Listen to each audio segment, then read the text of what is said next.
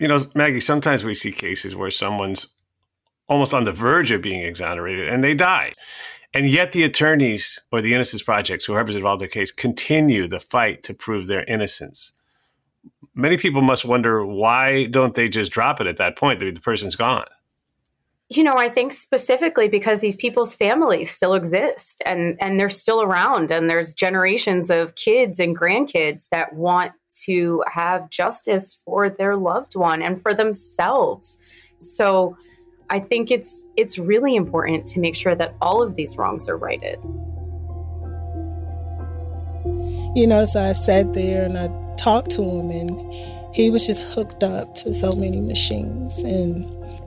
And I whispered in his ear and I said, how you going to come back in my life and then you're just going to die on me? You can't be my husband if you die, right? From Lava for Good, this is Wrongful Conviction with Maggie Freleng. Today, Troy Burner.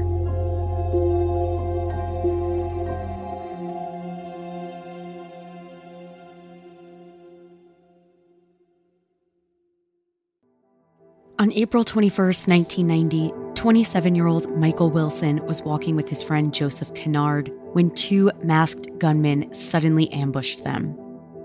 Joseph fled unharmed, but Michael was shot at least 6 times. He passed away days later in the hospital. Although Michael named his attackers before he died, investigators were somehow at a loss, and the case went cold for 3 years. But in the years following the crime, things heated up when police arrested multiple men looking to strike deals in exchange for lighter sentences. Troy Burner's name was dragged into this process. Eventually, among various conflicting statements, Troy was named as one of the people present at Michael Wilson's shooting, ready to go with a gun in his hand. Troy was a good kid with an impressive job, a radiology aide at George Washington University Hospital, and he had an alibi for the time of the shooting. But Troy's career and life trajectory unfortunately came to a quick halt when his name got caught up in an elaborate murder plot. You know, my whole thing was, you know, I didn't have nothing to do with it, so, you know, and they're not going to be able to find nobody to say I had nothing to do with it. So, you know, I held on to that, you know, that belief where they say the truth sets you free. My name is Troy Burner. I was wrongly convicted, serving 24 years, 8 months, and 22 days.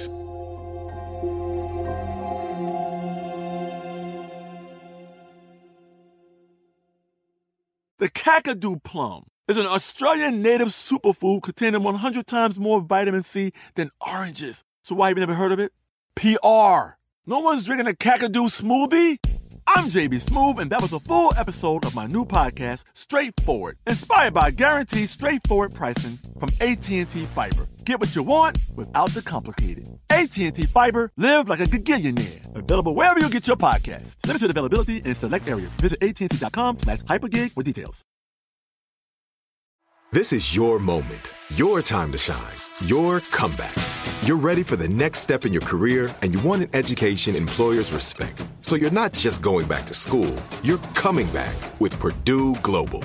Backed by Purdue University, one of the nation's most respected public universities, Purdue Global is built for people who bring their life experience into the online classroom. Purdue Global, Purdue's online university for working adults. Start your comeback today at purdueglobal.edu. Hey, girlfriends, it's me, Carol Fisher, back with another season of the global #1 podcast, The Girlfriends. Last time, we investigated the murder of Gail Katz. This time, we're uncovering the identity of the woman who was buried in Gail's grave for a decade before she disappeared. Join me and the rest of the club as we tell her story. Listen to season 2 of The Girlfriends, Our Lost Sister, on the iHeartRadio app, Apple Podcasts, or wherever you get your podcasts. Troy Burner was born in southeast Washington, D.C. on August 30th, 1972. To Janice Burner and Janice Burner. No, that's a joke that I do, because I say my mother is my father. But Clarence Avell Smell. So were your parents not together, or you didn't have a father? No, they weren't. I was raised by my mom and my 2 grandmothers. Troy is the oldest of 5 siblings. He says in many ways, he was like a father figure, even within his extended family. As a teen, Troy got into boxing and would bring his pack of siblings, cousins, nieces, and nephews to his matches. He remembers the times they all hung out and especially remembers his cousin Carlos. You know, I used to take him to the gym with me, and he was like, man, I remember when you was in there and you was sparring with such and such, and you was doing this, man, we was so happy, we was jumping around. Or I remember when, you know, I came to your fight, and, you know, and things of that nature. And, you know, we might just be talking, and I'd be just telling him how funny he is, you know. I mean, he might be like, you say I'm funny, you know, like, where you think I get it from, you know, and really it don't come from me. But, you know, just the fact that, you know, he think enough for me to say that, it means a great deal. Troy also had a lot of neighborhood friends. I remember seeing this little kid, and I would get excited, you know, ears sticking out, you know, little ears sticking out, socks up to here. I was like, oh, here come Troy, you know. This is Cherie. She grew up with Troy. You didn't have to say that. There's no way that she would have known that my ears stuck out from my head if you didn't say that. It's okay. Cherie's mom and Troy's mom were friends. As children, you know, we played together. We were... You know, even back then, we were really close. Our parents did get together. My mom, being a single mom, they kind of kept us, you know, close together. You know, happenstance and, you know, circumstances in life, we grew, and he went one way, I went one way. At 16, Troy dropped out of school, but he wasn't done with his education. He got his GED before his class graduated and went on to become a radiology aide at George Washington University Hospital. There were a lot of things that, you know, I was doing and would have liked to have furthered. You know, that, again, that was one of the things, like I said, in hindsight, you know, that would definitely have been something that I could have went on and done further. Unfortunately, I'm a man of many unfulfilled dreams. Not long after he started his radiology job, when he was only 17, Troy was pulled into the criminal legal system, and his dreams were shattered. You know, I just think, you know, there was a particular time, man, that there was so many things that I could have done, and, you know, the opportunities was taken from me.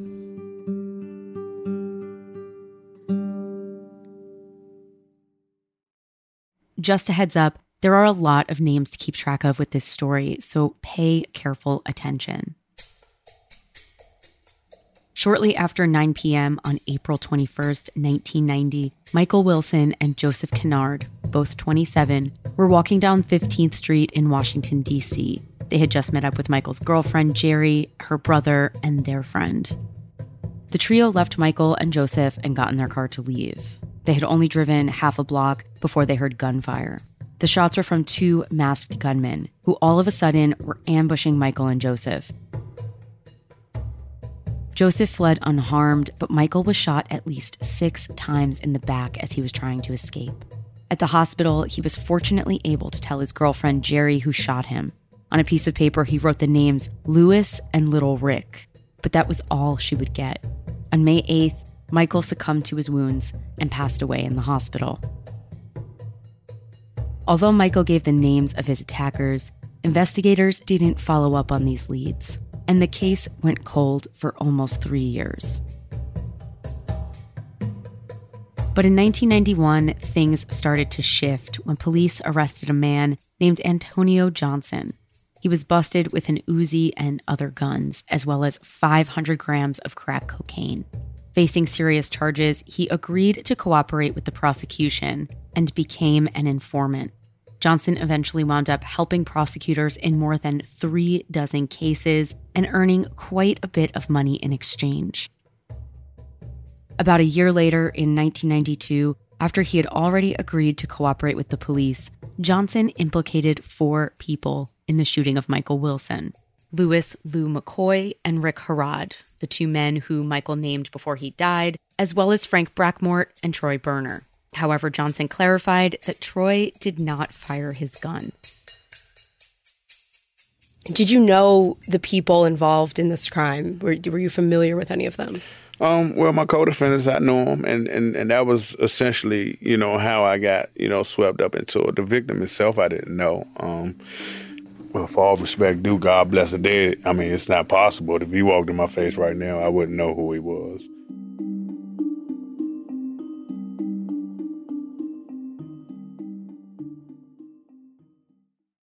About 4 months later, a man named Antoine Payton was arrested for a murder that took place a few months before Michael Wilson's and only 2 blocks away from where Wilson was shot. And when he was arrested for that murder, Payton was actually already in prison for 2 drug convictions. To avoid more charges, Payton started giving information in the Michael Wilson case, and he ended up giving the same names that Johnson did: Lou, Rick, Brockmort, and Troy. Eventually, Payton was offered a plea deal to confess to his murder case for a lesser charge. The deal was he had to give a statement and testify at the Michael Wilson murder trial. Payton agreed. You know, it was a particular time in D.C., and they have all these collaborative law enforcement investigations going on, and they're trying to close all these cold cases. And this case came up.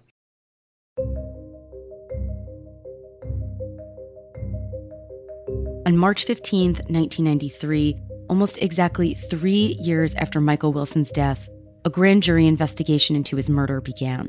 The important thing about this, though, was that Troy was not named as a subject of the investigation, only Lou, Rick, and Brockmort. At this point, Troy had not been named by the government at all.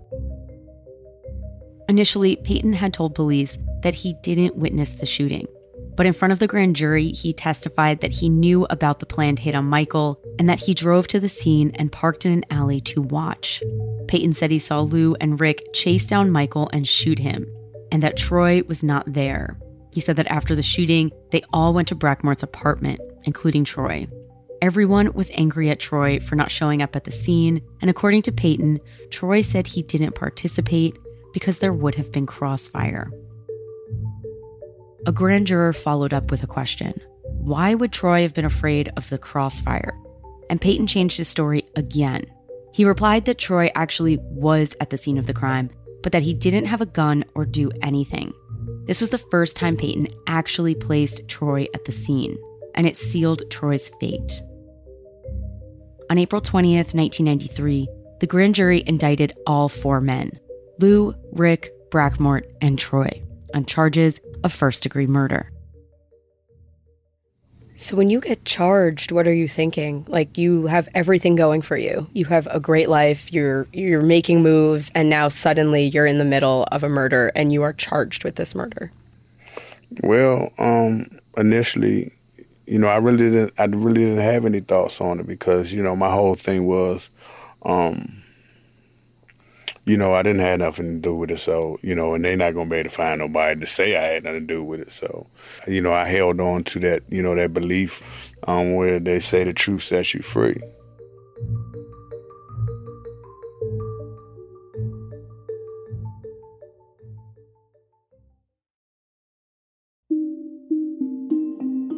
The trial against the men started a year later.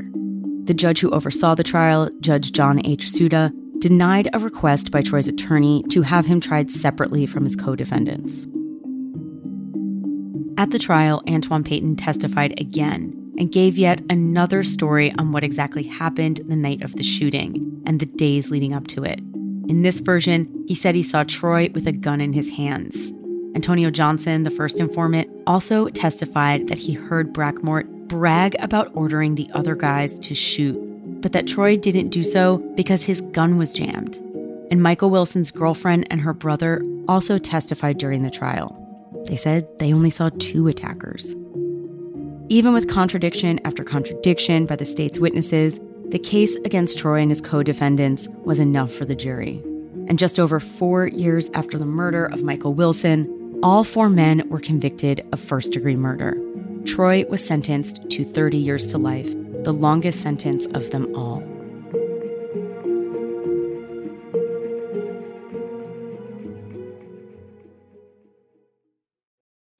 This episode is underwritten by AIG, a leading global insurance company. AIG is committed to corporate social responsibility and to making a positive difference in the lives of its employees and in the communities where we work and live. In light of the compelling need for pro bono legal assistance and in recognition of AIG's commitment to criminal and social justice reform, the AIG Pro Bono program provides free legal services and other support to underrepresented communities and individuals. Troy entered prison when he was 21 years old. A few years went by, and then one day in 2009, Troy was approached by a new arrival at the prison. A guy came down, from another institution, somebody from D.C., and he was like, man, I was out talking to this dude, and he was like, man, he said he think he got something that belonged to you. Troy had no idea what it was, so he made a point to meet this person. And so, we set up a time to meet the guy on the yard, on the rec yard, and we walked on the yard, and the dude pulled out a paper and said, he said, I think this you. He said, because since I've been hearing your name. He said, I think this you. And it was an affidavit from Antoine Payton.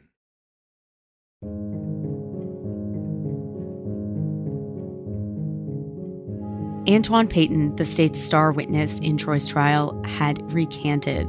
In the signed affidavit, Payton admitted he lied about being at the scene of the crime and lied about Troy being there. Troy now had something he could use to help prove his innocence, so he got to work. For the next 6 years, Troy read up on law, and in 2015, without the help of a lawyer, filed a motion for innocence. The petition included Payton's recantation, as well as an affidavit from Rick Harrod, saying that only he and Lou chased and shot the victims. Troy was not with them. This new account by Rick was exactly what Michael had expressed in the first place. Also by this time, Antonio Johnson had admitted that the prosecutors essentially told him what to say at trial. But the motion was denied. Troy then reached out to the Mid-Atlantic Innocence Project, or MAIP. Troy had done a lot of work on his case and presented some new evidence to us that got us interested and had us dig deeper. This is Frances Walters. She's the former legal director of the Mid-Atlantic Innocence Project and is now an attorney advisor at the Department of Justice Office of the Pardon Attorney. Frances was Troy's post-conviction attorney. What stood out in Troy's case was that there was very minimal evidence of any involvement in the crime. And it's pretty unusual to have someone convicted on such minimal evidence. And then to have this recantation, it wasn't hard to come to the conclusion that Troy was innocent.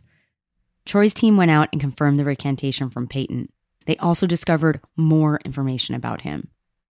One of the things that had happened was Payton said in an affidavit that he had expected Troy to help him out in one of his own cases. And he got angry when Troy didn't. And so he said, you know what? I'm just going to throw him in there. Remember, Payton had made a deal with the police to testify for leniency in his own murder case. We found like an FBI memo that said he was like the most prolific confidential informant they had ever used. The team continued to investigate Troy's conviction, and they uncovered some alibi witnesses who could help clear his name. A couple of people who were from the neighborhood where the shooting took place, they learned about Troy's incarceration many years later. And when they learned about it, they said, what? Troy was playing dice with us. Again, not someone who was close to Troy. And he said, but we were all in front of this laundry room and we were all playing dice together. And so he couldn't have been there. So all those pieces of evidence we brought to the court. In 2017, MAIP, along with attorneys Seth Rosenthal and Lawrence Doc Smith from the law firm Venable LLP, filed a new motion. In 2018, they were granted an evidentiary hearing. This is Monday, Tuesday, so Lou testified, Rick testified, two alibi witnesses testified. Usually a judge takes weeks or months to rule. But in this case, it only took a week. The court had called us back because he was ready to resentence Troy to time served and let him be released from incarceration at that point. It was an amazing day. I mean, we thought it would happen, but you just never know. And so that was pretty special that the judge did that the very week that we presented all the evidence of innocence. Although Troy was released on time served, he was still not exonerated at this point. But he continued to work on his innocence claim while out and about enjoying life. One night, he was out at a club. I looked up, and I just saw him walking through the club. And, you know, in my mind, the first thing that flashed back was, you know, the little boy with ears sticking out. And I looked, and I said, "That's Troy Burner." And I ran over there, and he gave me a hug. And he was like, "Little Cherie, you're back." And I'm like, "Where you been?" And he's like, "You didn't know?" I said, "Well, I know some, but, you know, not everything." Over the years, Troy and Cherie's mothers had stayed in touch. And so Cherie had heard little bits here and there about Troy's situation. He sat down and we talked, and he explained and told me everything that happened. From that point forward, Cherie says she and Troy became close again, like they were when they were kids. A romance soon developed, and they were inseparable. So what happened next? Yeah, so he was on parole, and then Troy got really, really sick. And that was scary for everyone, thinking that he could die before even having a decision in his innocence case.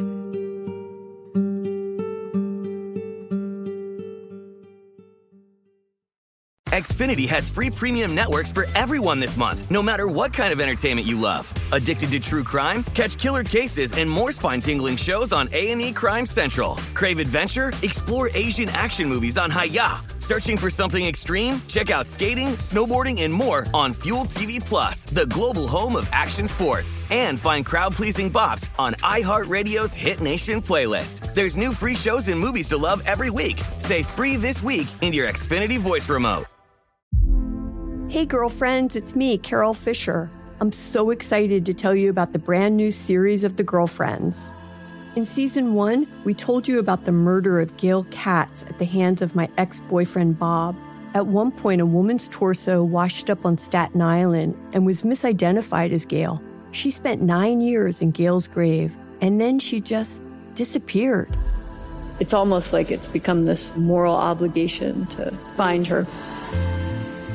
And that's what we're going to do. Find this missing girlfriend and tell her story.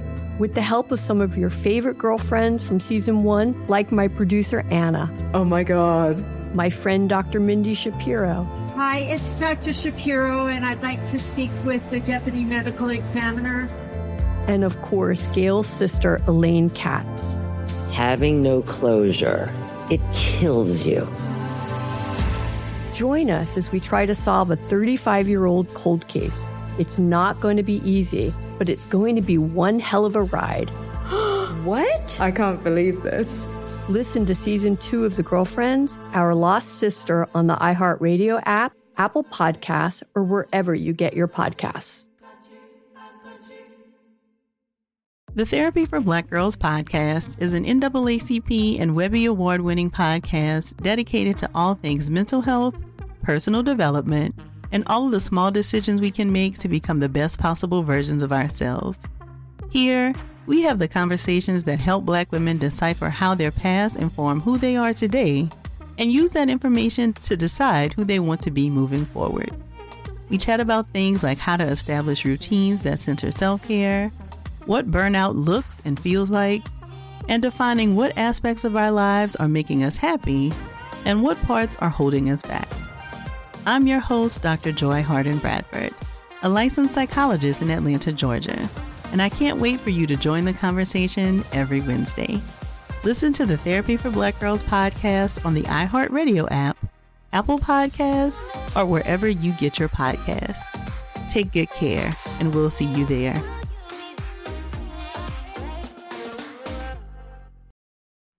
In 2019, Troy was diagnosed with the flu and pneumonia. His condition was so bad, it looked like he might not make it. Yeah, they put me in a coma. expired twice. Yeah, his mom, she called me and she woke me up one night and she said, they lost him. And I think I panicked. And she said, baby, calm down. He's back. They brought him back. And, you know, and I was like, Ma, don't do that. You know, don't call me right away and say they lost him. But yeah, so she called and she said, well, she said, I just want you to know. She said, he's back, you know, just get up there and go see him. You know, so I sat there and I talked to him, and he was just hooked up to so many machines. And, you know, it was just kind of hard to look at him for a little bit. But then I remember leaning over and whispering in his ear, because she said, you know, just go talk to him. You know, he can hear you. He's just resting. Go talk to him. And I whispered in his ear and I said, how you going to come back in my life and then you're just going to die on me? You can't be my husband if you die, right? And so... Did his eyes just pop open right then? No, you know, that would have been a story, you know. But shortly, you know, about a month or so after that, his mom, she called me, and she was just, he's back. Troy was put in rehab, and Cherie went to see him there. You know, he just gave me the biggest hug, and he told me, he was like, you know, you're going to be my wife. And I said, well, you must have heard what I said to you then, huh? And he was just kind of looking at me like, what are you talking about? Later, I said, you know, so I whispered in your ear, you know, you must have heard what I said to you.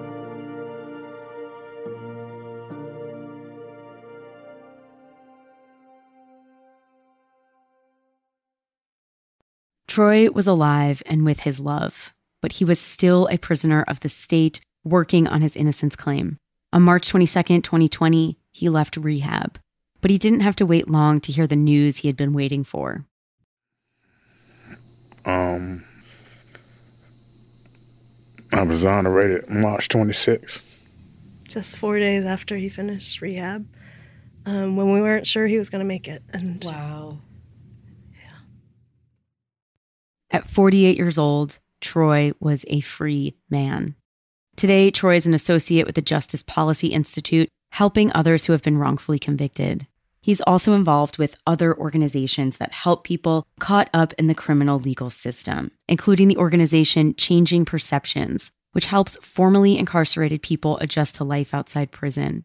Troy has published multiple articles about the criminal legal system as well.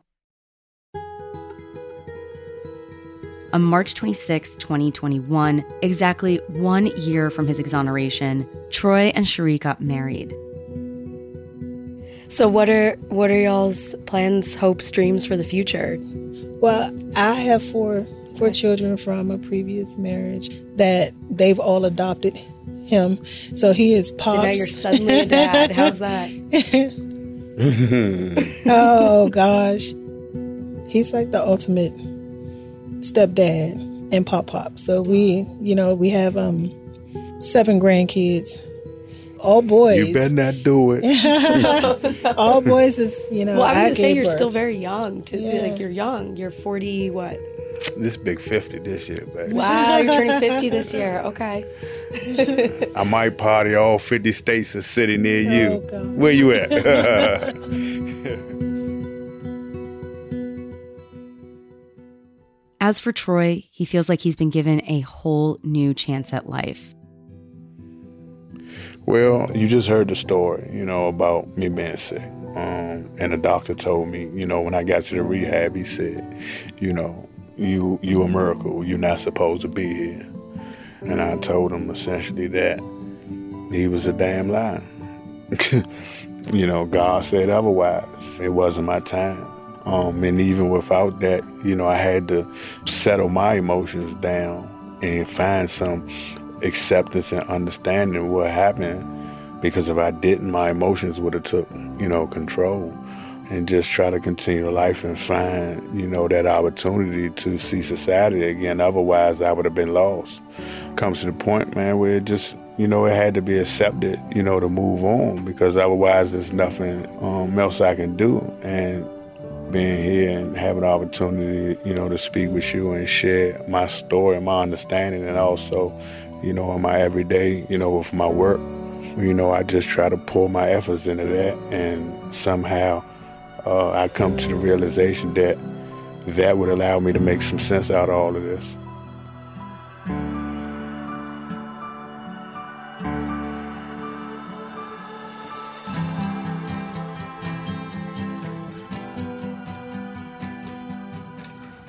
Next time on Wrongful Conviction with Maggie Freleng, Marnie Yang.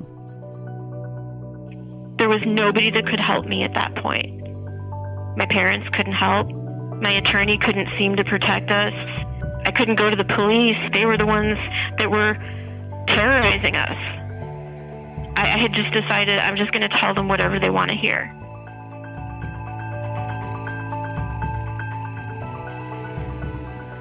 Thank you for listening to Wrongful Conviction with Maggie Freleng. Please support your local innocence organizations and go to the links in our bio to see how you can help. I'd like to thank our executive producers, Jason Flom and Kevin Werdes, as well as our senior producer, Annie Chelsea, researcher Lila Robinson, story editor Sonia Paul, with additional production by Jeff Clyburn and Connor Hall. The music in this production is by three-time Oscar-nominated composer Jay Ralph. Be sure to follow us on Instagram at Wrongful Conviction, on Facebook at Wrongful Conviction Podcast, and on Twitter at Wrongful Conviction, as well as at Lava for Good on all three platforms. You can also follow me on both Instagram and Twitter at Maggie Freleng. Wrongful Conviction with Maggie Freleng is a production of Lava for Good Podcasts in association with Signal Company Number 1.